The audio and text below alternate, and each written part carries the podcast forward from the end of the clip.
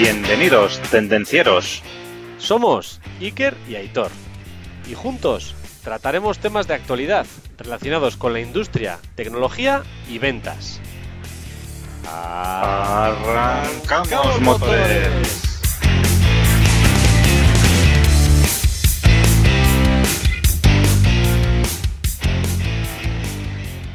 Buenos días, buenas tardes, buenas noches, buenas madrugadas, Aitor.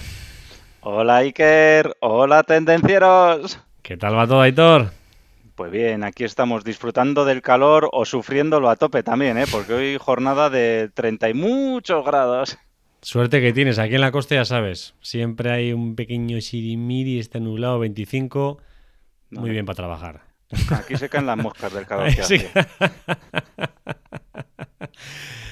Muy bien, pues en esta época veraniega, Aitor, eh, me gustaría mandar un saludo a todos los tendencieros y tendencieras, que también las hay, que se dedican, como yo, a la pesca deportiva por afición. Porque la verdad es que tiene que haber más de estas personas que se dedican a pescar, que aman este deporte, que realmente se preocupan por las piezas que pescan, que sueltan las que no cumplen la talla, que si han hecho el cupo no pasan el cupo, que respetan las normas. Tiene que haber muchas más personas de estas porque la verdad es que así podremos seguir pescando durante mucho tiempo. Muy bien. Oye, y una pregunta, Iker. Dígame. Eh, después de que habéis pescado ahí esos peces tan grandes, ¿tenéis alguna discusión por ver quién se lo lleva para casa? Normalmente no. Normalmente solemos ser...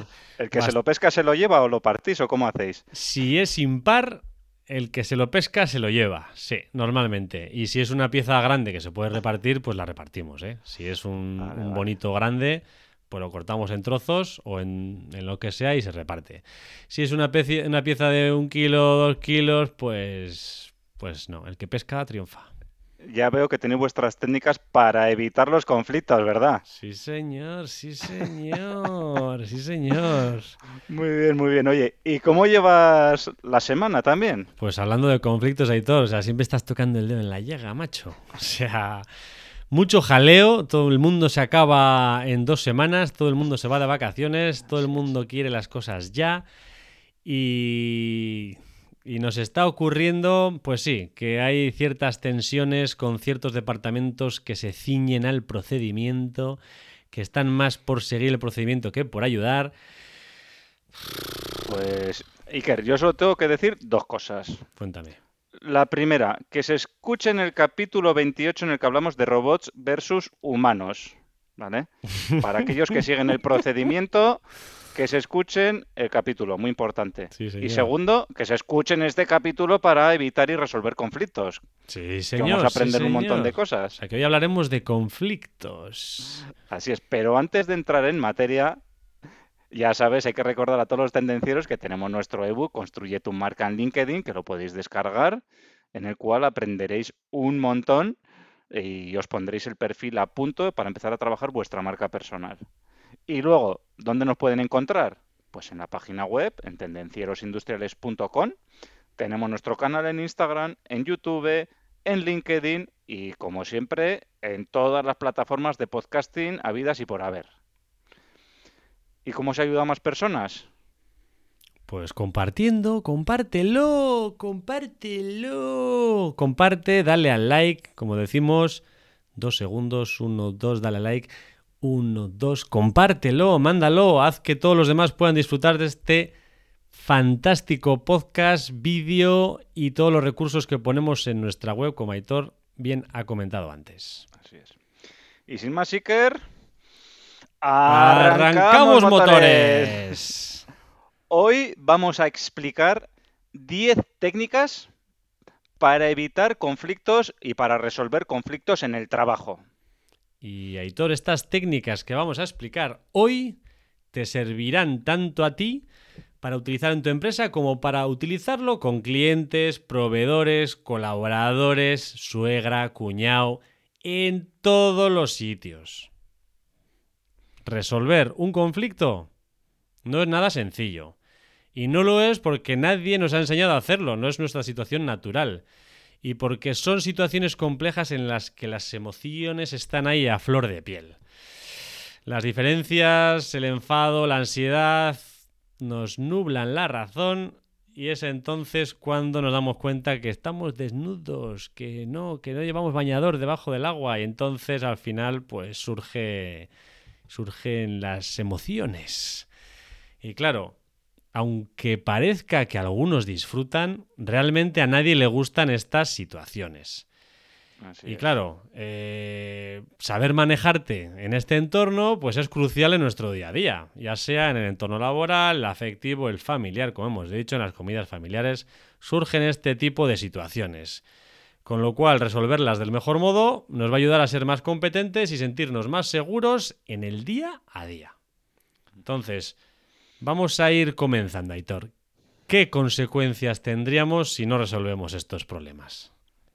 Bueno, lo primero, como dices tú, antes de empezar con las técnicas, ¿qué es lo que va a pasar si no resolvemos los problemas que tenemos?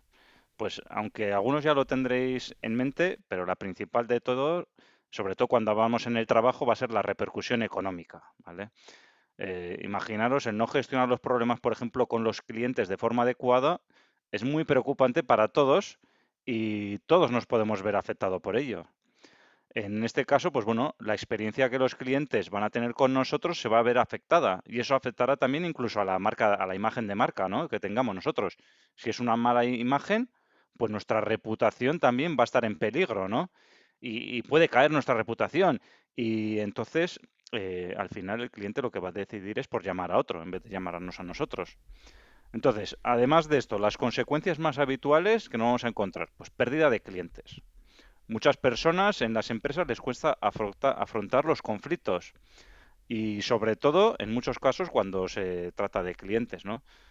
Pero esto puede llevar a que el cliente no vuelva a confiar con, en con nosotros en el futuro, ¿vale? Esto pues al final, pérdida de clientes igual a pérdida económica, pérdida en euros, en dólares, en pesos, en todo, ¿vale? En bitcoins. Evidentemente, en bitcoins. Entonces, si pierdes clientes, nuestro bolsillo lo notará, ¿vale? Es posible que un cliente pequeño, pues no sea un drama, ¿vale? Oye, pues este es pequeño, no pasa nada. Pero cuando tenemos muchos clientes que no le estamos dando un buen servicio o que estamos teniendo conflictos con ellos por tema de plazo, por tema de que el servicio de atención es malo, eh, por lo que sea, pues al final muchos clientes pequeños van a hacer un gran agujero o muchos agujeros pequeños. Y luego también si es un cliente que es importante, pues el agujero que te va a dejar también va a ser un agujero grande. Esto también va a deteriorar nuestra reputación cuando hablo de tu reputación, hablo de tu reputación como persona y como empresa. O sea, eh, ya sabemos que cuando hay un conflicto, pues ya sabéis, los chascarrillos ya sabéis cómo corren, corren como la pólvora. Radio Macuto. Eh, eso es Radio Macuto. Cuando has hecho una cosa que es la leche, pues eso no corre tanto. Pero cuando, joder, mira este, la que preparó, mira allí, ¿qué ha pasado con el otro? Que no sé qué, menudo jaleo, eso corre como la pólvora y se entera todo Dios, ¿vale? Entonces, eh, para que hablen bien de ti, para que tú tengas una buena reputación, pues lo mejor es cuando hay un conflicto, hay que atacarlo cuanto antes y resolverlo, ¿vale? Y luego, por último, pues oye, eh, los conflictos también lo que nos van a llevar es a más discusiones con compañeros, clientes, colaboradores, etcétera. Entonces, esto también es importante cuando trabajamos en equipo, por ejemplo, o en el desarrollo de proyectos que depende de varias personas, pues una reacción también puede ser que no reconozcamos la responsabilidad de cada uno, ¿no? Incluso la, responsabilidad propia y esto puede generar conflictos también, ¿no? Y entonces los conflictos en estos ambientes de trabajo, pues también puede generar mal ambiente, tensión, relaciones dentro del grupo y esto, pues igualmente, ¿no? Hay que solucionarlo cuanto antes para que no afecte a los clientes, ¿no? Por tanto, lo que está claro es que debemos tener mucho cuidado y estar a la más mínima señal de insatisfacción tanto de nuestros colaboradores como de nuestros clientes o de las personas con las que nos relacionamos habitualmente. ¿eh? Esto, como ha dicho Iker, también sirve incluso para el ámbito personal, porque, claro, con esto nos jugamos mucho. Entonces, ya una vez que hemos visto este punto, Iker, ¿Qué podemos hacer para abordar con éxito la resolución de un conflicto. O sea, está claro que los conflictos son como las meigas. O sea, a verlos, haylos. O sea, que- Siempre va a haber un conflicto. Con lo cual, tenemos que buscar unas fórmulas para poder resolverlos con éxito. De todas formas, Aitor, antes de empezar, me gustaría decirte que los tendencieros siempre tenemos la razón. Por bajo ningún concepto hay que dar nuestro, nuestro brazo a torcer. No, no, no, no. La culpa es del otro, nunca es nuestra, Aitor. Eso es. Está claro, Está ¿no? Con lo cual ya hemos acabado sí, con los yo- conflictos. Yo, o sea, cuando hay un conflicto, lo que hay que decir siempre, yo siempre tengo la razón. Eso es. La culpa es de otro y bajo ningún concepto aceptar nada nuestro. Eso es. ¿Ya O sea, está? siempre la culpa es de otro y con eso Fin del episodio. apagamos y nos vamos, ¿no? Con eso, fin del episodio de hoy. bueno, está claro que no, esta no es la actitud, ¿no? Con la cual debemos afrontar la resolución de los conflictos, porque así me da que no vamos a resolver nunca ninguno. Con lo cual vamos a empezar con las 10 técnicas que os vamos a presentar hoy para resolver conflictos. Ni una, ni dos, ni tres, ni cuatro, ni cinco. 10 técnicas. Y con la número uno... Iker, después de escuchar estas 10 técnicas que las hemos ordenado especialmente para todos los tendenciosos y para todos los que nos escuchan, se va a resolver cualquier conflicto que se interponga en nuestro camino, Vamos a resolver los conflictos de 10, ya verás. en 10 pasos. Entonces, con el número uno y técnica número uno recomendada es pausa, coge aire, hondo y después de que cuentes hasta 10, tranquilamente decides qué hacer. Al final, en una reunión, en un correo electrónico, entre tú y un compañero, con un cliente, siempre ha habido alguna discusión posible. Y el primer paso debe ser, sepárate. No respondas. Tranquilízate. Respira. Cuenta hasta 10. Si respiramos profundamente, no hago yoga y no sé hacerlo perfectamente bien, pero sí que sé respirar profundo. Respiras profundamente, mm, bajaremos el estrés. Y además, coger un poco de tiempo y distancia nos va a servir para verlo de otra forma y no reaccionar directamente con nuestras emociones a flor de piel. Entonces, una vez que hayamos cogido distancia, hayamos respirado profundamente, hayamos contado hasta 10, después ya decides qué es lo que crees que tienes que hacer. Así de claro. Entonces, pausa. Y después decides cómo proceder. Sí. Así Vamos, de claro. Básicamente es eso, no actuar en caliente. Eso es, eso es. Los conflictos en caliente no se resuelven, se hacen más grandes. Con lo cual, Sí, porque, bueno, eso a todos nos pasa, ¿no? Que todos nos calentamos, sí. y cuando te calientas, pues puedes decir barbaridades. Y el otro se calienta y más barbaridades. Y bueno, pues esto puede acabar pues de aquella manera. Mal, como el Rosario de la Aurora, sí. Entonces, si esto te ocurre en un entorno controlado en el cual estáis dos, tres personas, pues bueno, puedes rematar el tema allí mismo. Si te ocurre en una reunión, si te ocurre con más personas, en un entorno en el cual hay más gente, mm, no tienes por qué matar el tema allí mismo. Dices, oye, tú tienes tu opinión, yo tengo la mía, aquí hay más personas. ¿Qué te parece si dejamos este punto a un lado y lo tratamos tranquilamente en otro momento y ahora continuamos la reunión como si este punto estuviera ya resuelto? Tranquilamente, lo dejamos ahí aislado y ya lo trataremos. Es la mejor forma porque si no al final estás en un conflicto, uno tiene con uno el conflicto, el otro le apoya, el otro se mete y no estaba, yo me enfado con el otro también porque les apoya.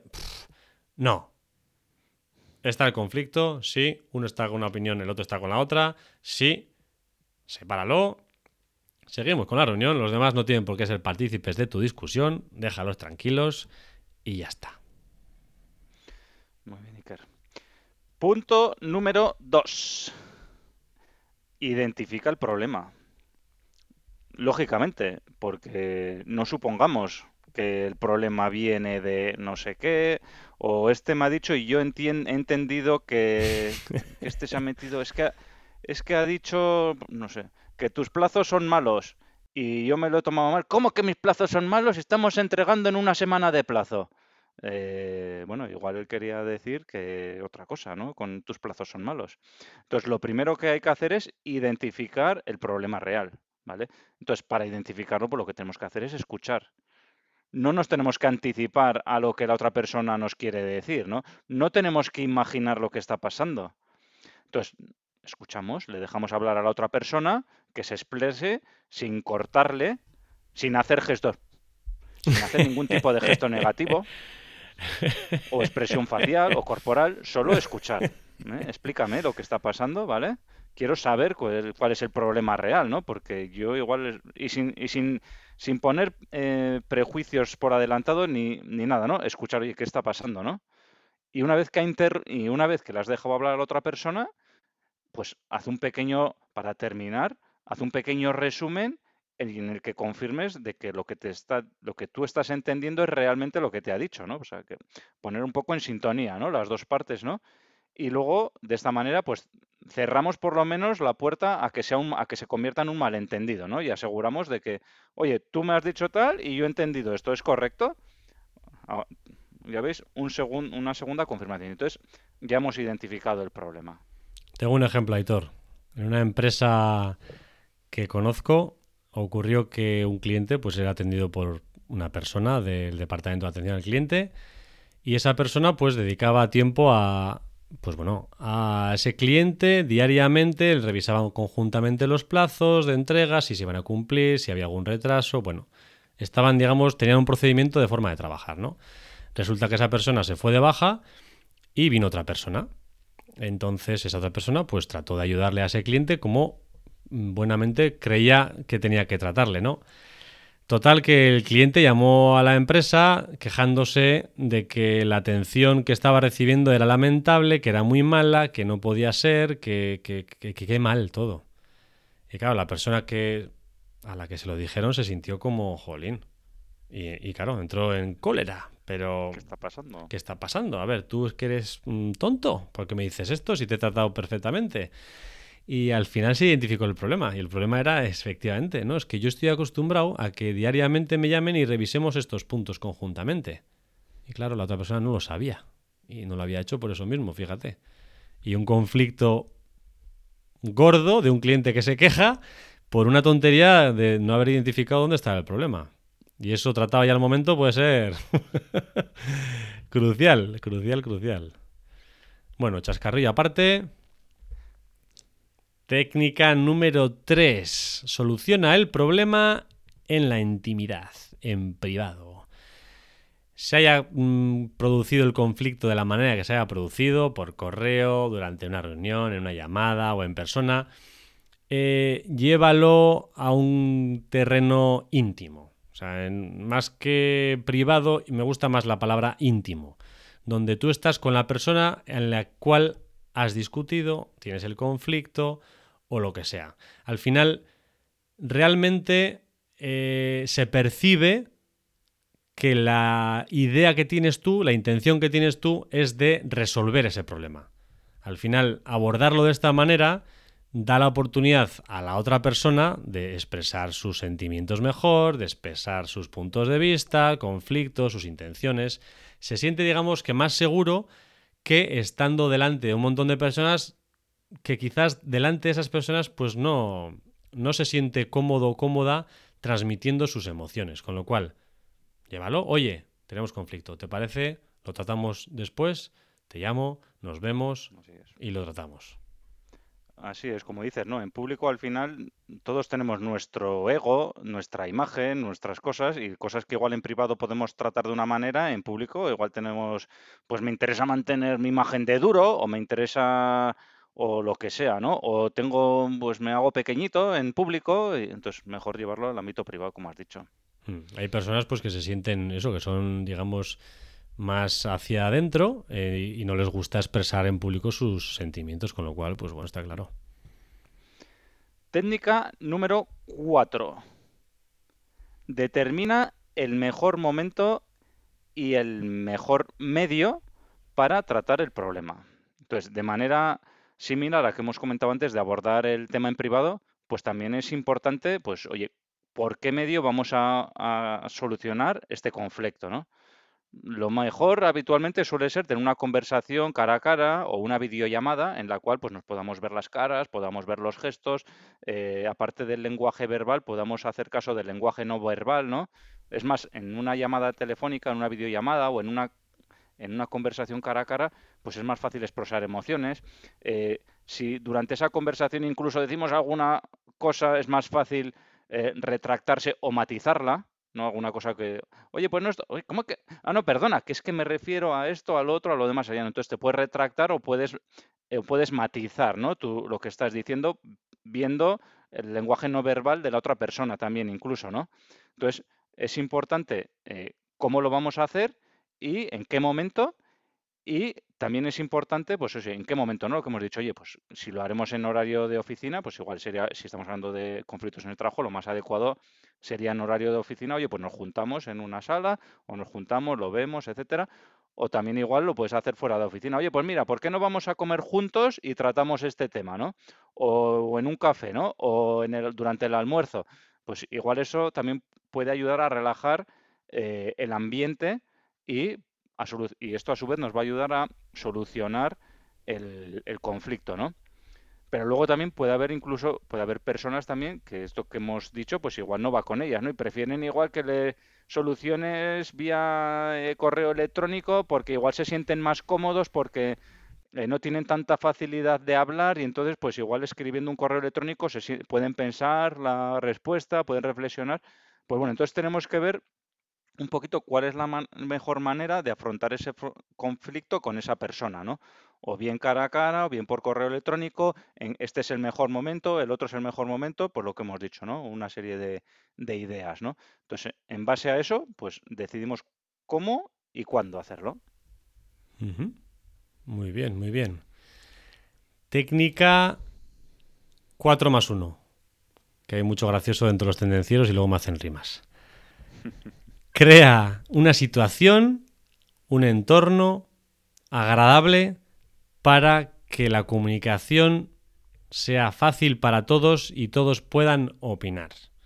Es decir, inicia tú, si eres una persona neutral dentro del conflicto, si tú eres el responsable, por ejemplo, o eres una persona que mejor es ajena a dicho conflicto y si no es ajena, pues tratarlo de explicarlo de manera, digamos, neutral. Oye, este es el hecho, este es el conflicto y ahora que he expresado exactamente el conflicto, voy a daros paso a todos para que podáis, a todos los involucrados, claro, no a todos los de la empresa, como os comentaba antes.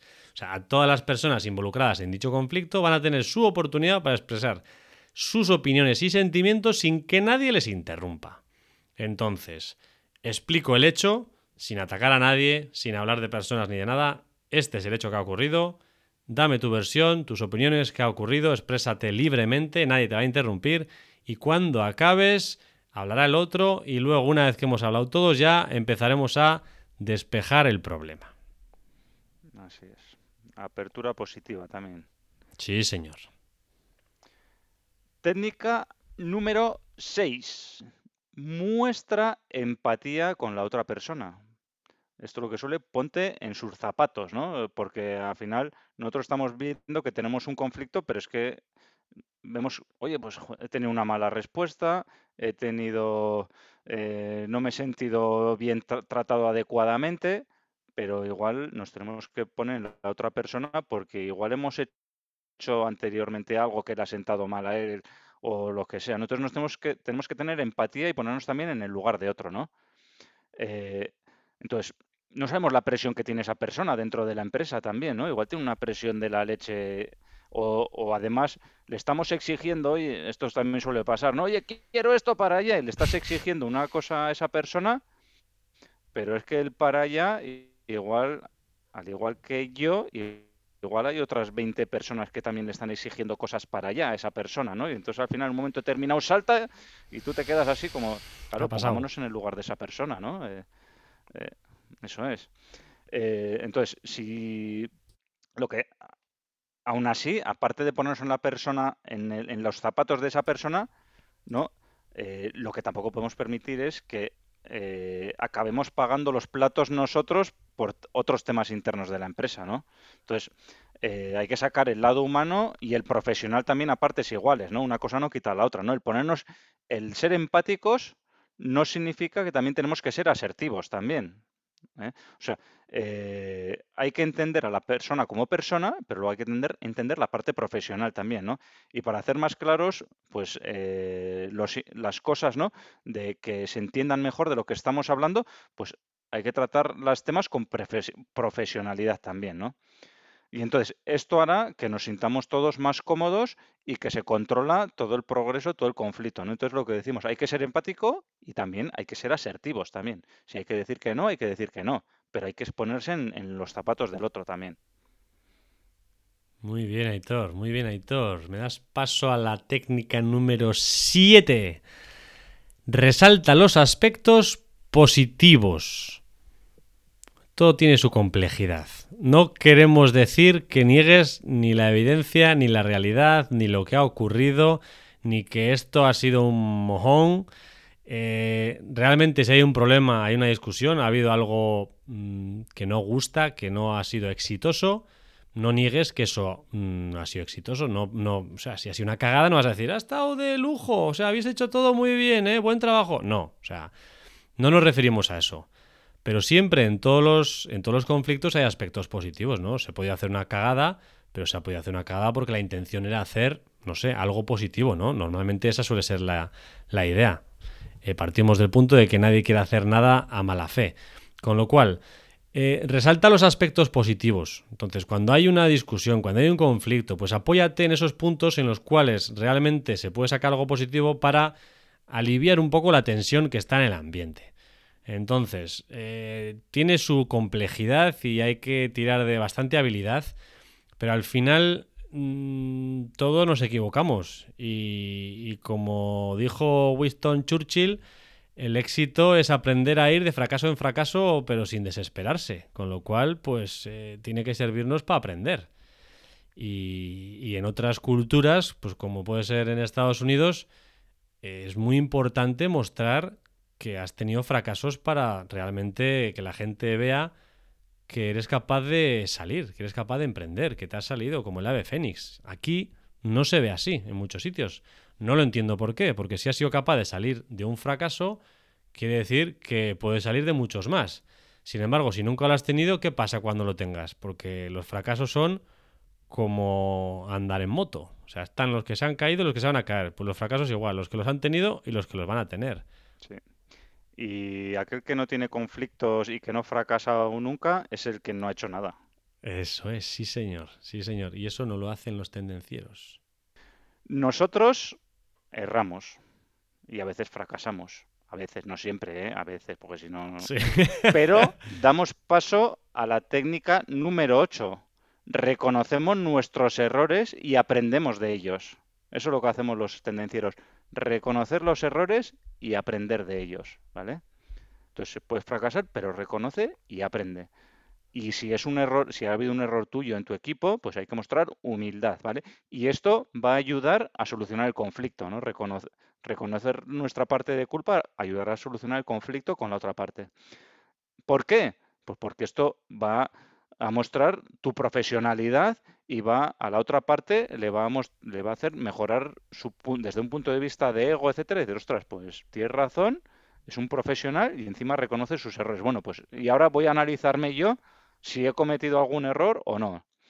Y entonces, a partir de aquí, lo que haremos es comunicar las acciones que vamos a tomar para corregir, pues, oye, esos, esas situaciones, esas desviaciones que nos han llevado a esta situación de conflicto, ¿vale? Entonces, ¿qué vamos a hacer para corregir estos errores? Muy bien. Técnica número 8, explicada, Iker. Pues vamos a por la nueve y penúltima técnica. Utiliza técnicas de escucha activa cuando abordes el conflicto. ¿Qué nos referimos con esto? Nos referimos a que muestres a la otra persona que estás involucrado en el tema, que estás preocupado por resolver el tema. No, no solo que estás escuchando, sino que realmente te preocupa el tema. Aquí lo que la otra persona tiene que ver es que tú lo has oído, lo has entendido, eh, sientes lo que está sintiendo la otra persona, con lo cual, pues si te está hablando, pues mírale a la cara. Si te dice algo, pues puedes hacerle un, un así. Eh, muestra ciertos gestos, ciertas, puedes repetir lo que ha dicho, ajá, entiendo. Claro, cuando dices tal, te refieres a cuál. Eh, que sigues la conversación, que estás preocupado, que quieres involucrarte, que realmente quieres entender su punto de vista.